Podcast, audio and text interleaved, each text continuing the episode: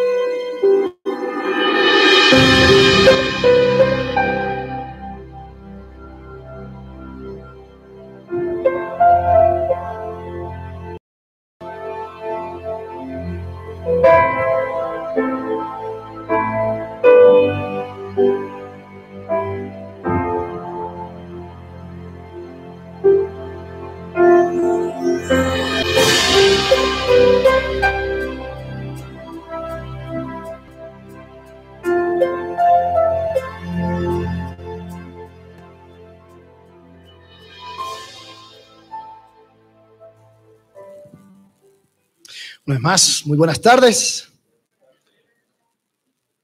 Ok, pasa. buenas tardes.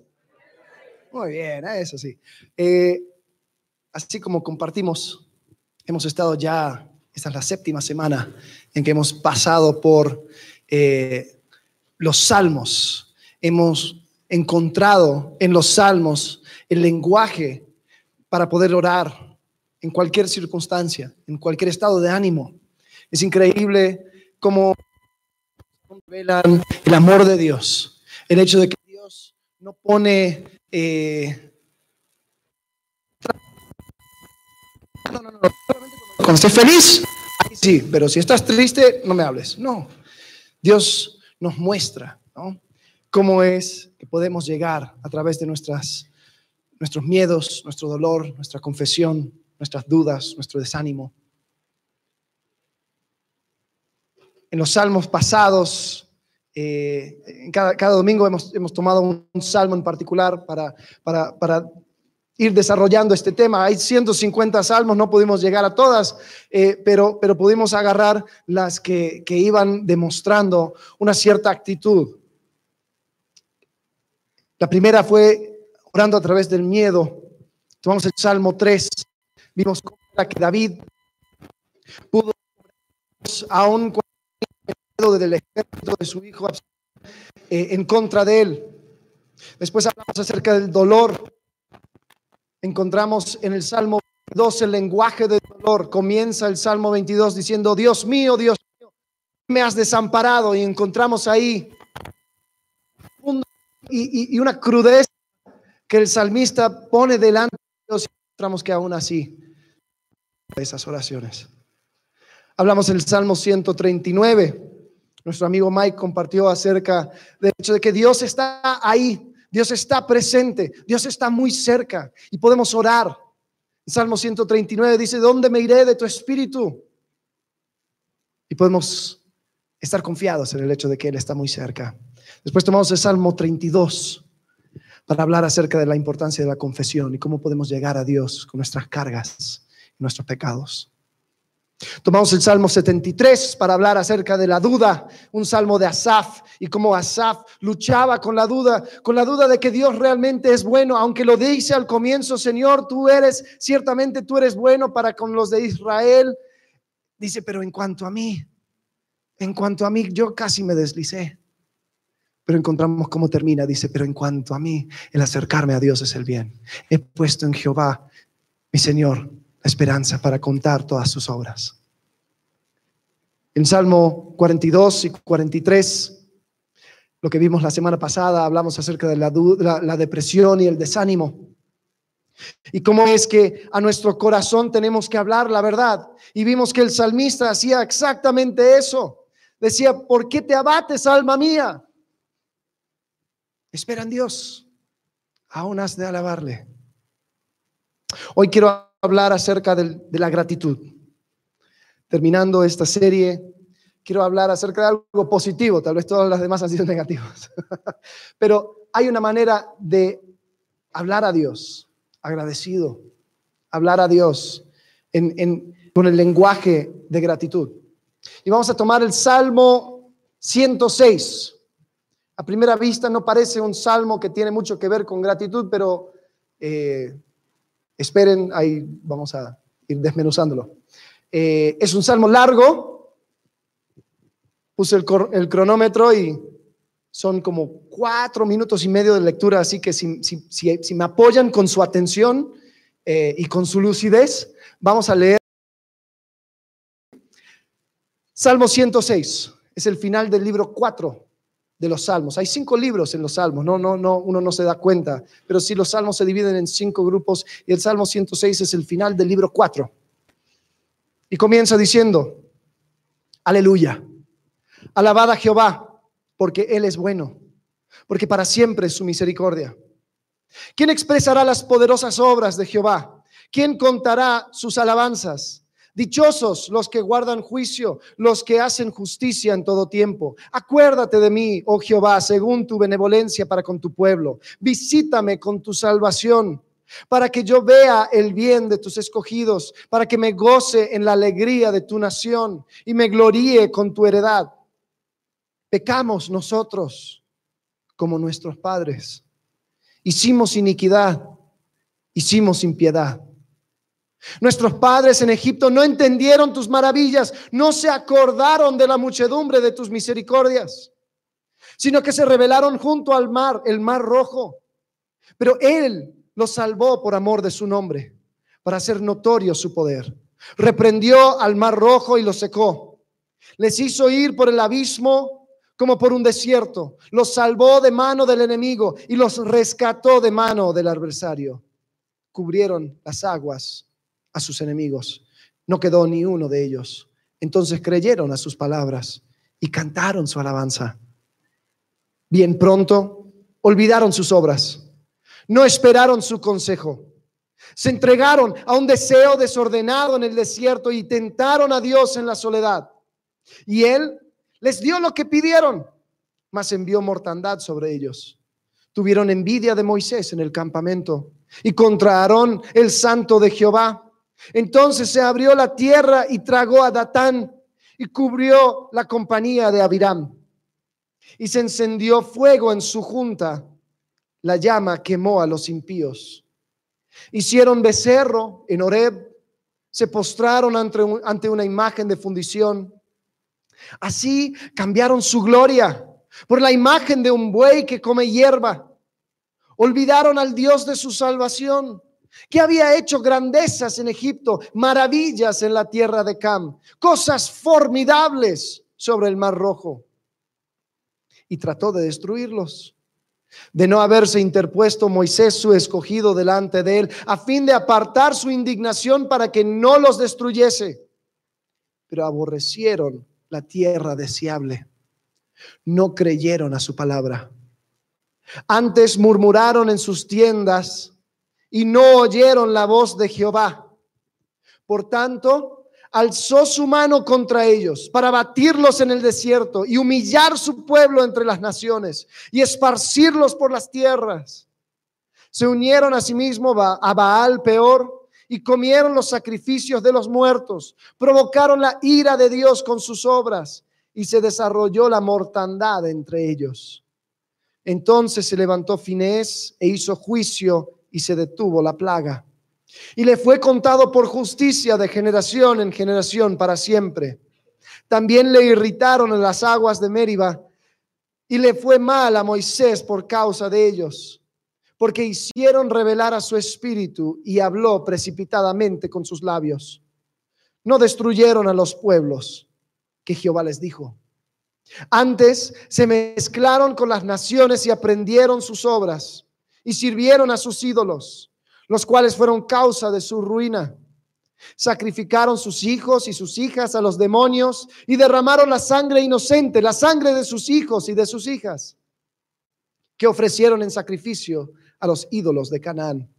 Y la tierra fue contaminada con sangre, se contaminaron así con sus obras y se prostituyeron con sus hechos. Se encendió, por tanto, el furor de Jehová sobre su pueblo y abominó su heredad los entregó en poder de las naciones y se enseñorearon de ellos los que les aborrecían. Sus enemigos lo oprimieron y fueron quebrantados debajo de su mano. Muchas veces los libró mas ellos se rebelaron contra su consejo y fueron humillados por su maldad. Con todo, él miraba cuando estaban en angustia y oía su clamor y se acordaba de su pacto con ellos y se arrepentía conforme a la muchedumbre de sus misericordias.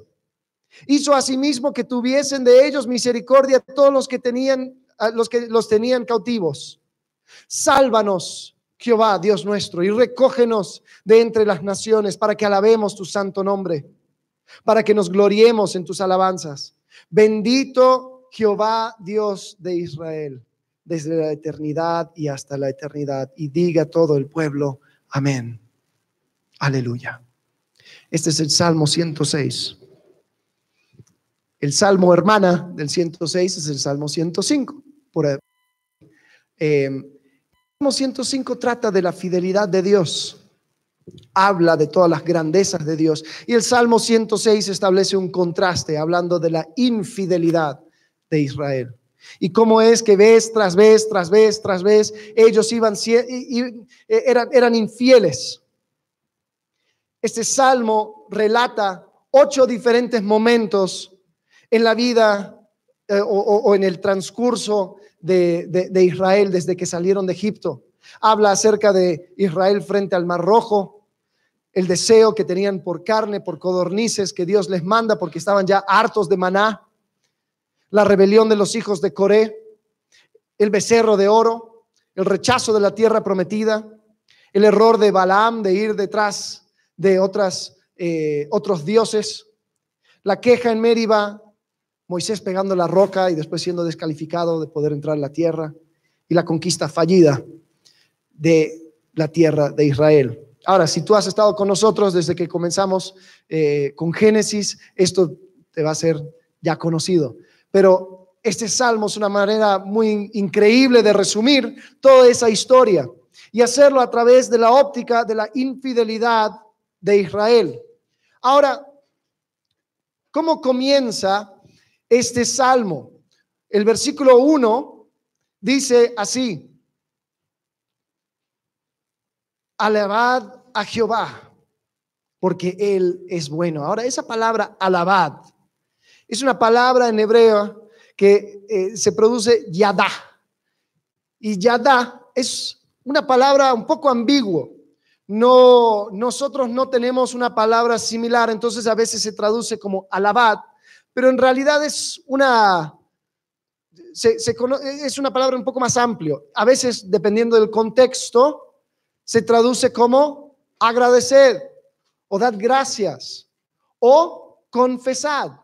Porque en su raíz esta palabra tiene que ver con dar algo, entregar algo, eh, eh, soltar algo de mí, ofrecer algo. Entonces, por el contexto a veces se entiende como ofrecer confesión. Otras veces se entiende como ofrecer acción de gracias. Otras veces se entiende como ofrecer alabanzas. Si tú tienes eh, tu Biblia en tu teléfono y quieres ver cómo se lee el versículo 1 en la Biblia de las Américas, por ejemplo, en, en este versículo dice, aleluya, dad gracias al Señor. No alabad, sino dad gracias al Señor, porque es bueno. Ahora, ¿qué tiene que ver esto? Me llama la atención el hecho de que confesar y agradecer o dar gracias son la misma palabra en el hebreo. Ahora yo desde la, desde la óptica del español, se me hacen cosas totalmente opuestas, ¿no? Yo confieso mi pecado cuando hago algo malo, pero yo agradezco, doy gracias cuando algo bueno me sucedió, ¿no? ¿Cómo es que esto termina siendo la misma palabra? Bueno, si nos ponemos a pensar, en realidad son dos caras de la misma moneda, porque tiene que ver con mi necesidad de gracia. ¿Sabes? Tanto el agradecimiento como la confesión revela mi necesidad de gracia. Cuando confieso, ofrezco mi voluntad y reconozco que lo que hice está mal y que necesito de su gracia. Cuando agradezco, reconozco que lo que recibí fue, de gracia, yo no lo merezco y por lo tanto expongo mi necesidad de gracia. Gratitud y confesión, ambas revelan mi necesidad. Gratitud y confesión, ambas requieren vulnerabilidad.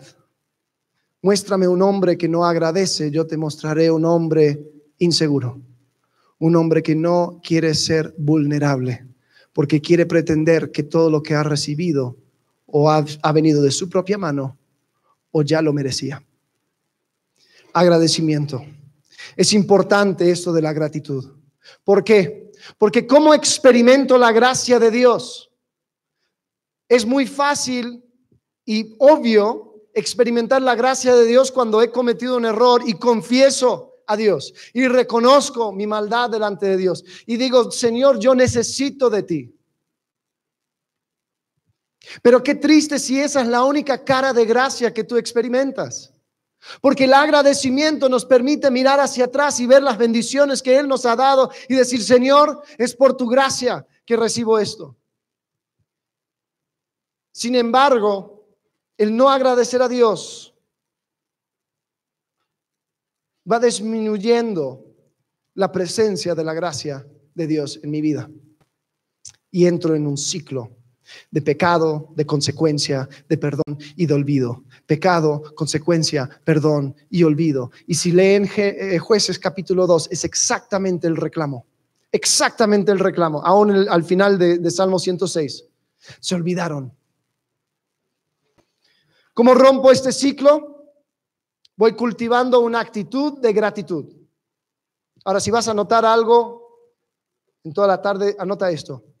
Yo crezco en mi gratitud cuando recuerdo la fidelidad de Dios, la fidelidad pasada de Dios, reconozco mi necesidad presente de Dios y creo en la promesa futura de Dios. Ahora vamos a ir partiendo esto y viéndolo pieza por pieza. Primero, recordando la fidelidad pasada de Dios. Cuando yo reconozco cómo Dios ha sido fiel en el pasado. Ahí es donde me da la oportunidad de agradecer. Agradecimiento, gratitud en sí es recordar algo que fue de bendición para ti y reconociéndolo, ¿no? Eh, por cierto, agradecimiento es el acto externo de agradecer. Gratitud es una actitud interna. Entonces, no son necesariamente eh, sinónimos, pero uno le sigue al otro. Tengo gratitud, por lo tanto agradezco. Ahora, yo puedo agradecer sin gratitud, ¿no? Nosotros muchas veces agradecemos hasta, hasta la persona que, nos da, nos da las cosas del súper. Ay, gracias, ¿no? A ti, aunque la verdad fue una transacción, ¿no? Yo, te pagué, tú me diste y ya se acabó. Pero igual decimos gracias. Oh, no, a ti, te doy gracias. Entonces, podemos agradecer sin realmente estar, sin tener esa gratitud. Eh, pero bueno, comienza siempre con recordar algo en el pasado. En Salmo 106, el error de los israelitas era el hecho de que se olvidaron. En versículo 7 dice, nuestros padres en Egipto no entendieron tus maravillas, no se acordaron de la muchedumbre de tus misericordias. En versículo 13 dice, bien pronto olvidaron sus obras, no esperaron su consejo. En versículo 21 dice, olvidaron al Dios de su salvación, que había hecho grandezas en Egipto. ¿Sabes? Gratitud comienza recordando. Ahora, no somos muy buenos haciendo esto, porque nosotros queremos construir una historia acerca de nosotros, de que yo, por la fuerza de mi mano, por el sudor de mi frente, por la sangre de mis venas, yo logré lo que tengo hoy, ¿no? Yo he podido y yo luché y todos decían que no, pero yo seguía mis sueños y aquí estoy. Y si no me crees, escucha cualquier coach de vida y te va a decir, ¿no? Con la fuerza en tu interior, ¿no? Suelta el gigante que tienes por dentro, etcétera, etcétera, etcétera. Sin embargo, tú estás donde estás, yo estoy donde estoy, porque personas en el pasado han buscado tu bien. Si tú eh, has encontrado la vida nueva en Cristo, si has aceptado a Cristo como tu Salvador, si le has reconocido como la, la verdad y la vida, es porque alguien te lo presentó. Tú no estás aquí porque te levantaste eh, tú solo. Y sabes, esto no es un problema nuevo. En Deuteronomio capítulo 8, versículo 11, Dios les da una, una advertencia a los israelitas. Y les dice, cuídate de no olvidarte de Jehová tu Dios para cumplir sus mandamientos, sus decretos y sus estatutos que yo te ordeno hoy. No suceda que comas y te sacies y edifiques buenas casas en que habites y tus vacas y tus ovejas se aumenten y la plata y el oro se te multipliquen y todo lo que tuvieres se aumente y se enorgullezca tu corazón te olvides de Jehová tu Dios, que te sacó de, tierra de Egipto, de casa de servidumbre, que te hizo caminar por un desierto grande y espantoso, lleno de serpientes ardientes y de escorpiones y de sed, donde no había agua. Y Él te sacó agua de la roca del pedernal, que te sustentó con maná en el desierto, comida que tus padres no habían conocido, afligiéndote, lo que dice, para a la postre hacerte bien. Y digas en tu corazón, mi poder y la fuerza de mi mano me han traído esta riqueza, sino acuérdate de Jehová tu Dios, porque Él te da el poder para hacer las riquezas, a fin de confirmar su pacto que juró a tus padres, como en este día.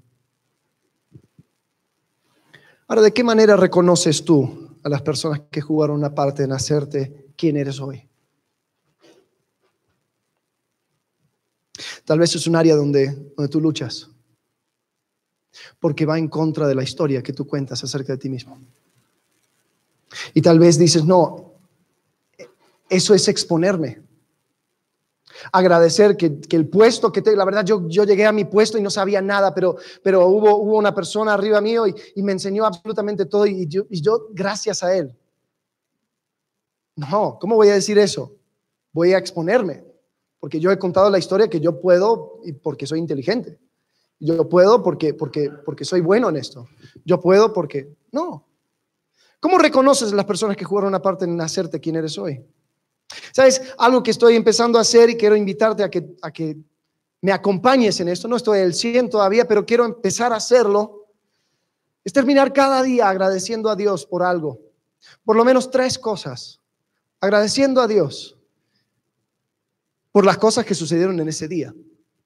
No, gracias Señor por mi familia, gracias. No, porque siempre son las mismas cosas. Señor, Señor, gracias por haberme cuidado en la carretera hoy. Casi choqué.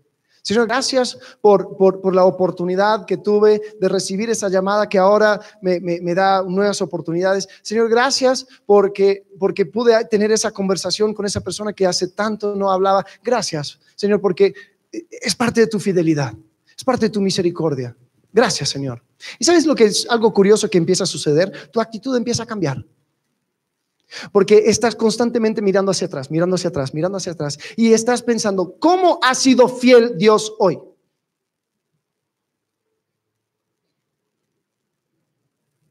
Si nos acostamos con agradecimiento en la boca, muy probable no nos vamos a levantar con quejas. Pero eso es lo común, ¿no? ¡Ay! Otro día. ¡Oh! lunes. ¡Oh! ¿No? ¡Oh! Hasta está de moda quejarse de lunes, ¿no? ¡Oh! Lunes. Alégrate. Agradece. Gracias Dios. Porque hoy se puso el sol. Gracias, porque levanté, me levanté para ver otro lunes. Entonces, recordando, el problema de los israelitas es que se olvidaron. Después, reconociendo mi necesidad presente de Dios. El orgulloso no agradece. El egocentrista no agradece. No hay gratitud en el corazón del hombre que quiere aparentar autosuficiencia. El hombre inseguro es un hombre ingrato, hombre y mujer, ojo. Porque expone mi necesidad La realidad es que todos necesitamos gracia. Necesitamos las buenas nuevas de Jesús cada día. Necesitamos entender que así como Dios da gracia, continúa dando gracia y, me lo da y me lo da y me lo da y cada día yo necesito más y más y más. No va a llegar un momento donde, ah, gracias Dios, hasta ahí, yo de aquí en adelante puedo. Adiós, te veo al otro lado. En Lucas capítulo 17, versículo 7, Jesús está hablando acerca de, hacer lo que, lo que se espera de ti, pero, pero, pero dice algo curioso. Dice, ¿quién de vosotros, teniendo un siervo que ara o apacienta ganado, al volver él del campo, luego le dice, Ay, pasa, siéntate a la mesa? No le dices más bien, prepárame la cena, ciñete, sírveme hasta que haya comido y bebido, y después de esto, come y bebe tú. ¿Acaso da gracias al siervo porque hizo lo que se le había mandado? Jesús dice, pienso que no. ¿Qué estaba diciendo? Jesús estaba diciendo, yo no le agradezco ni le aplaudo a la persona que hace lo que tiene que hacer. Y punto. Y dice, lo mismo sucede con los siervos. Es, es lo entendido. Cuando estoy en un restaurante y llega el mesero con la comida, yo no digo, ay, gracias por la comida, no sabía si ibas a venir, te lo pedí, pero, pero no sé, tal vez eh, este día andabas mal, pero, pero gracias por dármelo. No, o sea, a ver, y hasta nos quejamos, eh, está frío, ¿no? A ver, ¿por qué te tardaste tanto? No agradecemos las cosas que esperamos que, que sucedan por hecho. A veces tratamos a Dios como nuestro siervo. Y tenemos un montón de suposiciones de lo que Dios debería estar haciendo por nosotros. Dios, mira, yo espero una vida larga, espero eh, cosas que me entretengan, yo espero una cierta cantidad de, o sea, una cierta comodidad, ¿no? Eh, hoy en día se llama una vida digna. ¿Digno de quién o de qué? No sé, pero digna. Eh, Dios, espero que todo mi cuerpo funcione bien hasta que yo esté listo para morirme, así que cuando me muera sea como apagar un switch eh, y no sienta dolor, que no pase por ningún problema, etcétera, etcétera. ¿no? Lo damos por hecho. Esto es lo que Dios tiene que darme. Y cuando, cuando empieza la, la piedra en la vesícula, ay, Señor, ¿por qué me has desamparado? ¿No? ¿No? Pego pego mi pie, el dedo chiquito en, el punto, en la punta de la mesa y, Señor, ¿por qué he de pasar estas pruebas? Y empezamos a creer de que las bendiciones y la gracia de cada día lo merecemos. ¿Sabes por qué lo creemos?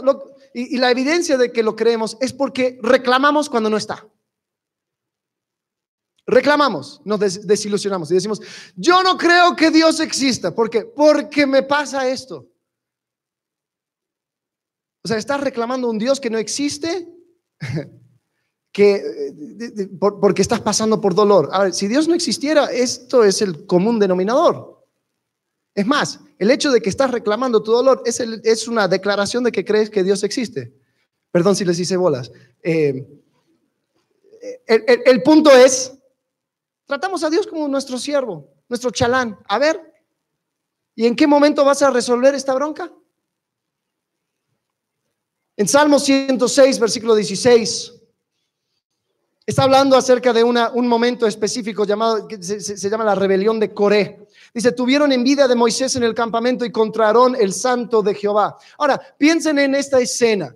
Dios cada día, escuchen bien, cada día les manda alimento desde el cielo. Es un reflejo del Edén y les está mostrando que está, está entre ellos. Les cubre con una nube de día, les da una columna de fuego de noche, de, un, de una piedra sale el agua que toman. O sea, innegable que Dios ahí está y que es una súper mega increíble bendición simplemente ser parte de este pueblo que, que tiene la oportunidad de ver esto. ¡Wow! Súmale a eso, hay una tribu que es especial, que son los levitas. Los levitas están encargados del servicio de Dios y el tabernáculo y de cuidar todas esas cosas y ellos tienen una posición privilegiada delante de Dios. Dentro de los levitas está el, linaje de Aarón. De Aarón salen los sacerdotes. Ahora, había un levita llamado Coré con sus hijos. Se juntan con un montón de rubenitas, los de, los de la tribu de Rubén, eran los primogénitos de, Israel. Eran los, y era como que, a ver, la verdad de Rubén, nadie se acuerda de Rubén, nadie, nadie piensa en Rubén. Eh, pero ellos eran los primogénitos, entonces como que, como que se, se, indignaron un poco. Entonces estos levitas y estos rubenitas llegaron con Abraham, eh, digo, con, eh, con Moisés y con Aarón. ¿Me siguen? ¿Hasta ahora? ¿Sí? Ok. Llegan y dicen, a ver, a mí no me parece esto de que ustedes tengan esta jerarquía y que solamente ustedes pueden estar delante de la presencia de Dios. No somos todos santos. No somos todos hijos de Dios. O sea, entonces yo creo que nosotros también deberíamos estar involucrados en esto del, trabajo del tabernáculo. Y se me hace tan increíble pensar de que ellos estaban entre las maravillas de Dios Estaban viendo cada día la provisión de Dios. Estaban cada día entendiendo que Dios estaba muy cerca su especial, su pueblo especial. Aún así tuvieron envidia de los que estaban arriba.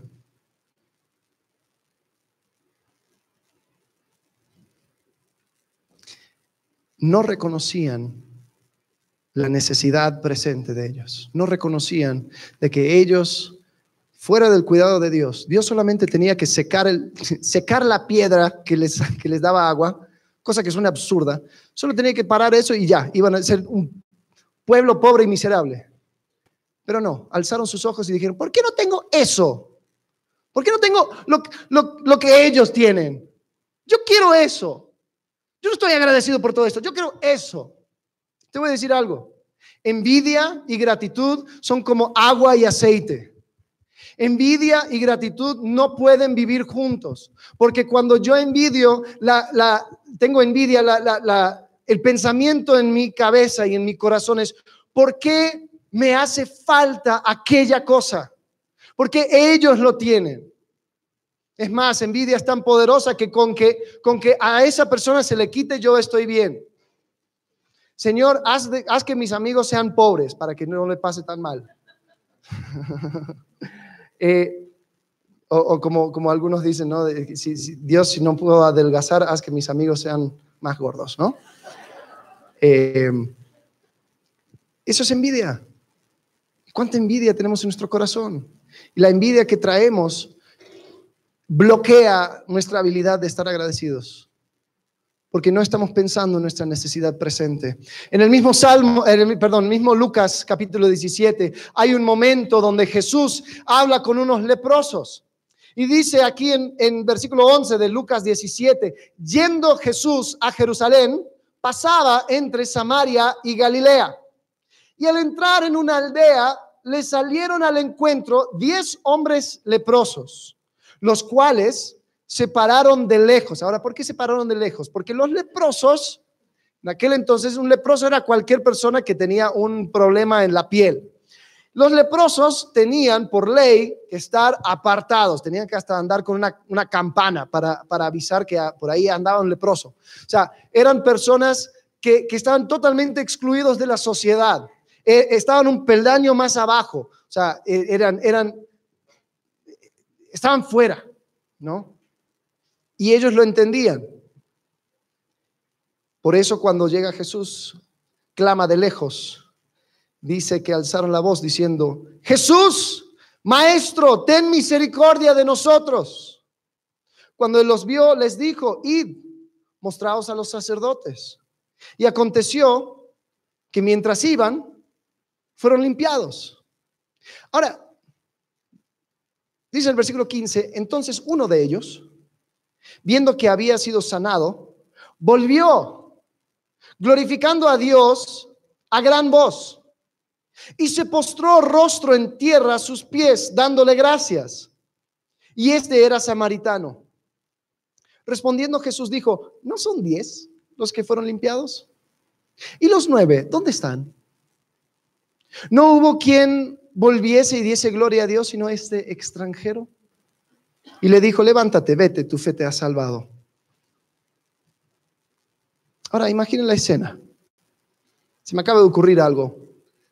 dice el texto aquí que Jesús, yendo Jesús a Jerusalén, se encuentra con unos leprosos y les manda al templo. ¿Dónde estaba el templo? A ver, nerdos.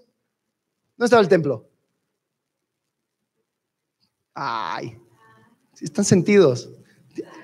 Estudiantes, eruditos de la escritura. ¿Dónde, en qué ciudad se encuentra el templo?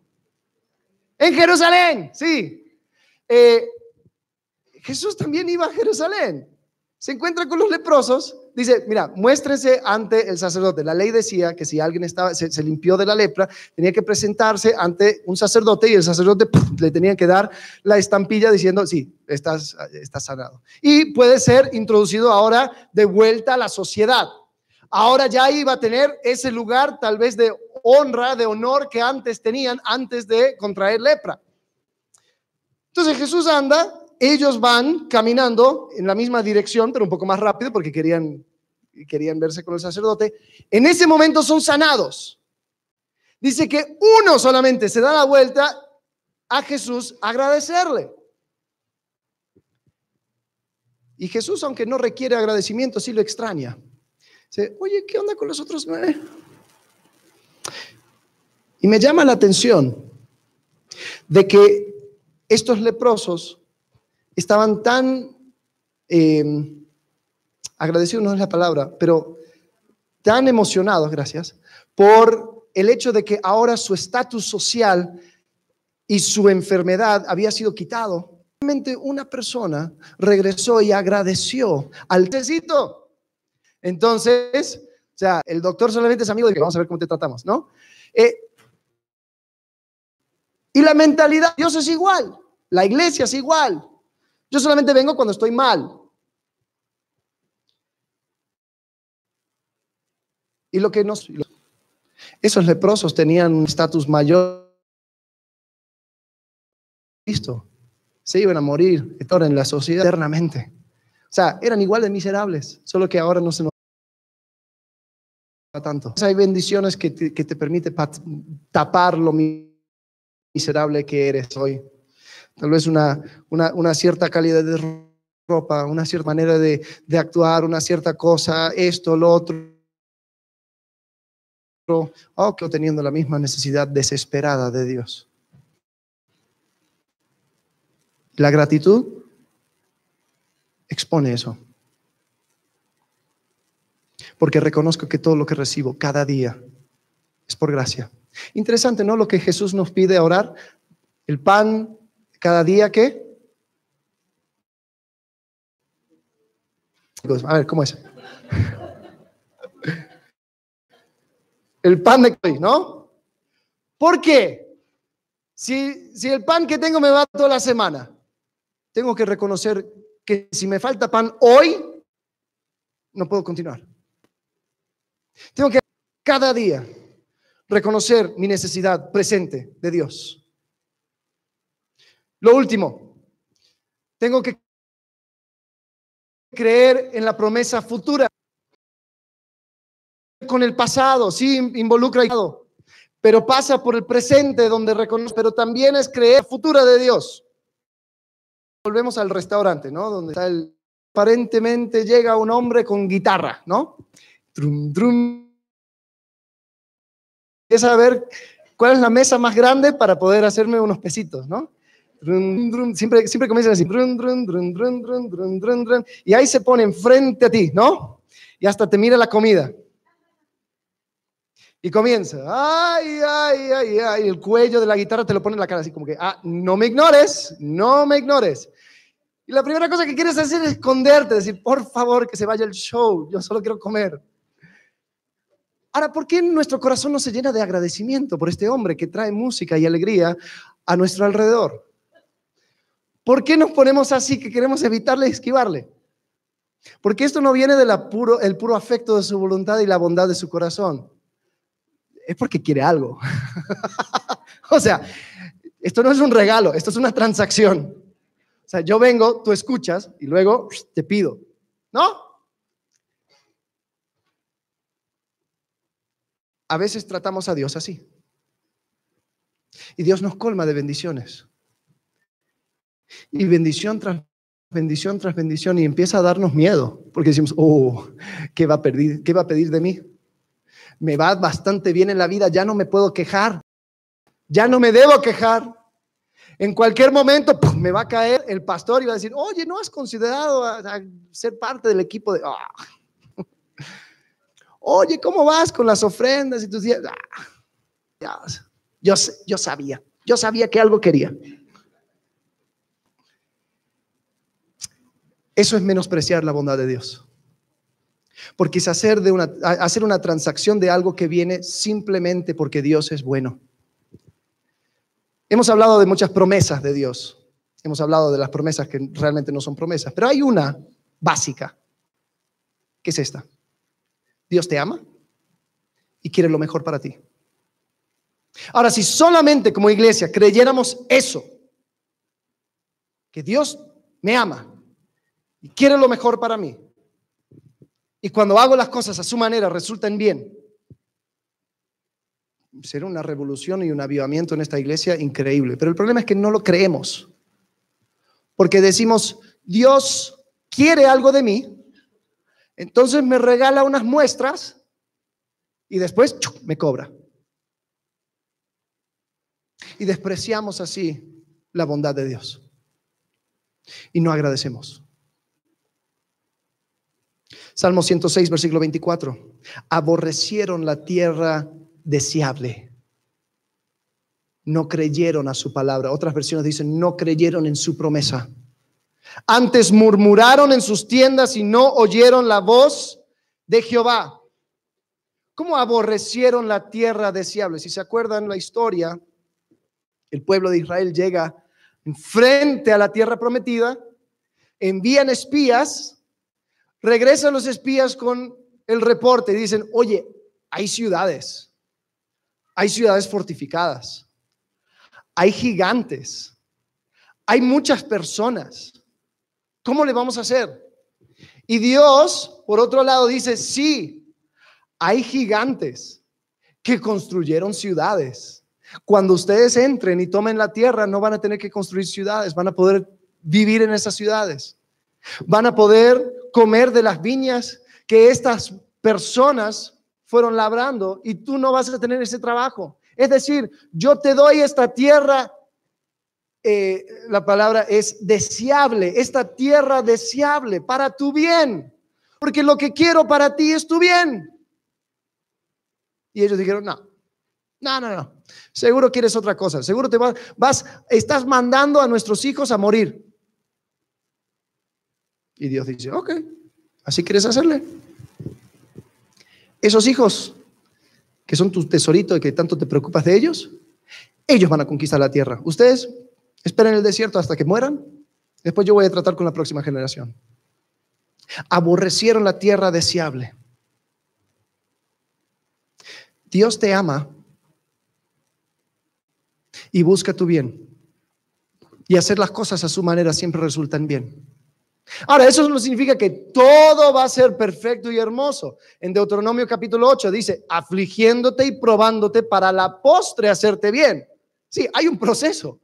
Y a veces el proceso duele. Y a veces ese, proceso cuesta. Y a veces ese proceso significa que voy a tener que depurar y quitar cosas que yo pienso que son buenas, pero a la larga no me ayudan y Dios me lo quita. Pero no despreciemos la bondad de Dios. No despreciemos su bendición. Creer en la promesa de Dios también me permite agradecer a Dios aun cuando no veo el panorama completo. Yo puedo agradecer a Dios en medio de la prueba. Aun cuando estoy sufriendo, puedo decir, Señor, gracias por esta situación, porque tú eres bueno y quieres lo mejor para mí. Me pasó a mí hace muchos años tenía mi primer coche y era estándar. Entonces yo, típico gringo, no sabía manejar muy bien el estándar. Entonces ahí andaba aprendiendo, estaba eh, lo clásico, ¿no? En las intersecciones, se me apaga el auto. Y ahí andaba viendo cómo hacerle, ¿no?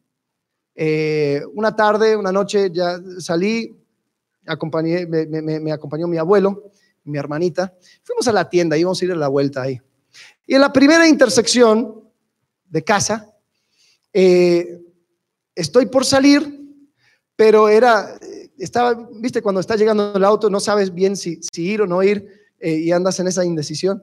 Bueno, traté de avanzar, pero como que no lo hice bien y se me apagó el coche. Y yo, oh, no, ¿qué hago? Estaba acercándose el coche. Dije, ¿cómo, lo pongo en reversa? Todavía estaba aprendiendo cómo ponerlo en reversa. Y dije, bueno, me voy a quedar. Total, el que viene me va a ver y me va a esquivar. No, no me vio. y no me esquivó. ¡Pum! Me pegó. Y me pegó de lado. Entonces empezó a girar el coche. ¡Ah! Y fuimos girando y terminamos a un lado de la calle. Y mientras girábamos, yo solamente veía signos de pesos, como que, ay, no, esto me va a costar muchísimo. o sea, nada por mi salud, la salud, el salud de mi abuelo, nada. Yo, ay, Señor. Y como era mi culpa, iba a tener que pagar por el otro. Entonces yo bien angustiado, ¡pum!, paramos. Y mi abuelo, que ha sido un viejito desde que yo tengo memoria, tiene 94 años ahora, entonces siempre, siempre tenía sus años. La primera cosa que sale de su boca es, Señor, gracias. ¿Cómo gracias?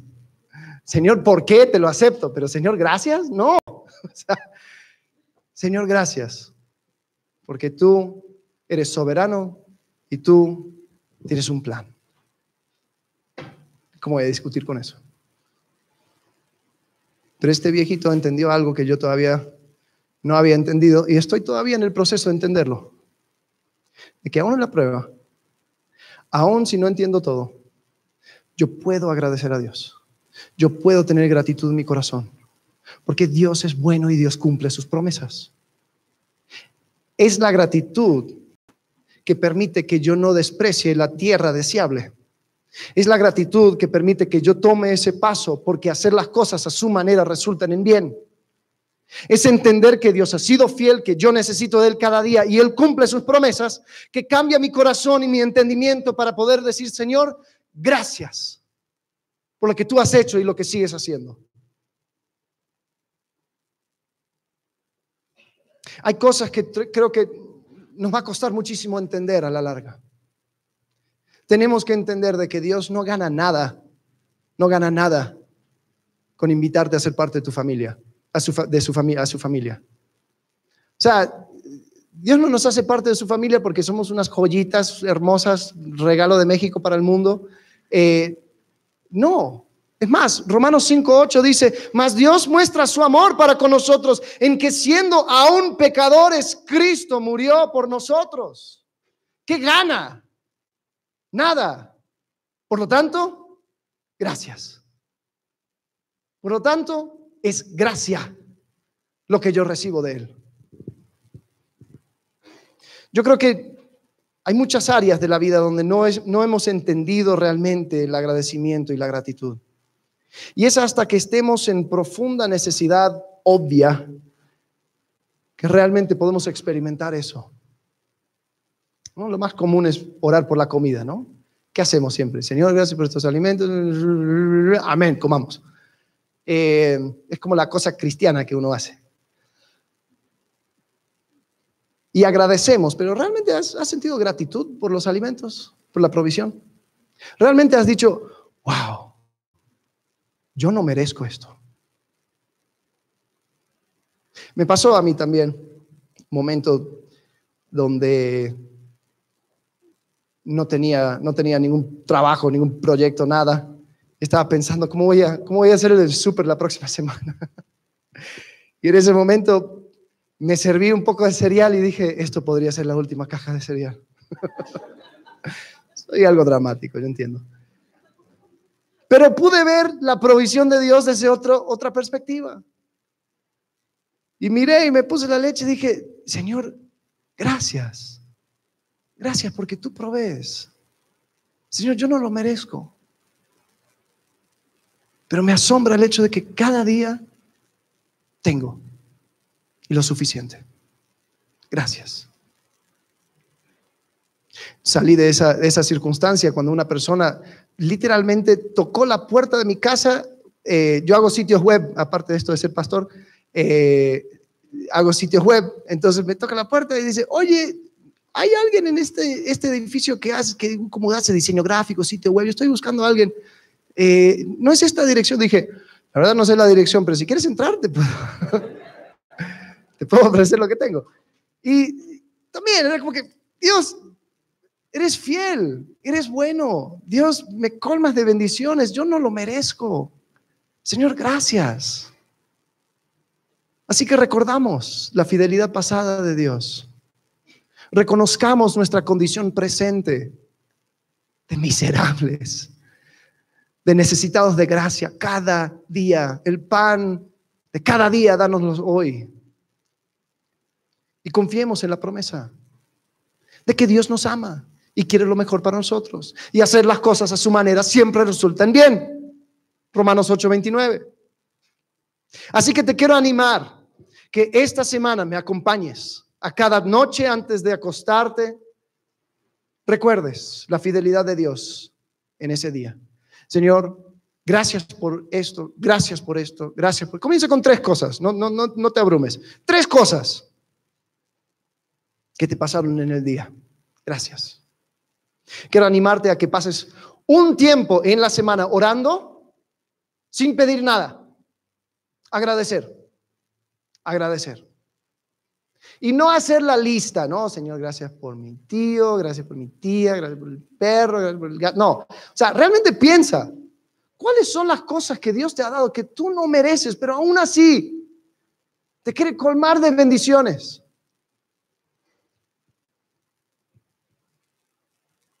Quiero que la próxima vez que estás en tu mente amargándote contra una persona, y quieres levantar una queja en contra de esta persona, esta persona seguramente va a ser eh, alguien muy cercano a ti en tu familia. Suele suceder con la esposa, el esposo. Y quieres quejarte. Quiero que pares. Y quiero que agradezcas a Dios por esa persona y por cosas de esa persona. ¿Sabes por qué? Porque la queja y el agradecimiento no, no pueden juntarse, no se pueden unir. Así que la próxima vez que está en tu garganta una queja, reprímelo y que lo que salga de tu boca sea gratitud. Quiero que tomes Salmo 106 como una advertencia. Que recordemos la historia de Israel y que no repitamos su ejemplo. Seamos agradecidos. Recordemos, reconozcamos nuestro estado presente y confiemos Y así podemos decir con todo Israel al terminar el Salmo 106. Desde la eternidad, oh bendito Jehová, Dios de Israel, desde la eternidad y hasta la eternidad. Y diga todo el pueblo, amén. Vamos a orar. Padre, hoy sí te damos gracias porque tú has sido fiel y has sido bueno. Gracias porque Aun si pides algo de nosotros es para nuestra bendición. Nos has dado la oportunidad de llegar a ti por medio de tu Hijo Jesucristo. Nos has dado la oportunidad de reflejar tu vida, Señor. De mostrar a otros el camino, la verdad y la vida. Gracias por tu provisión y por tu bondad. Señor, ayúdanos a nunca olvidarnos de lo que tú has hecho en nosotros. Te amamos en el nombre de Cristo Jesús. Amén.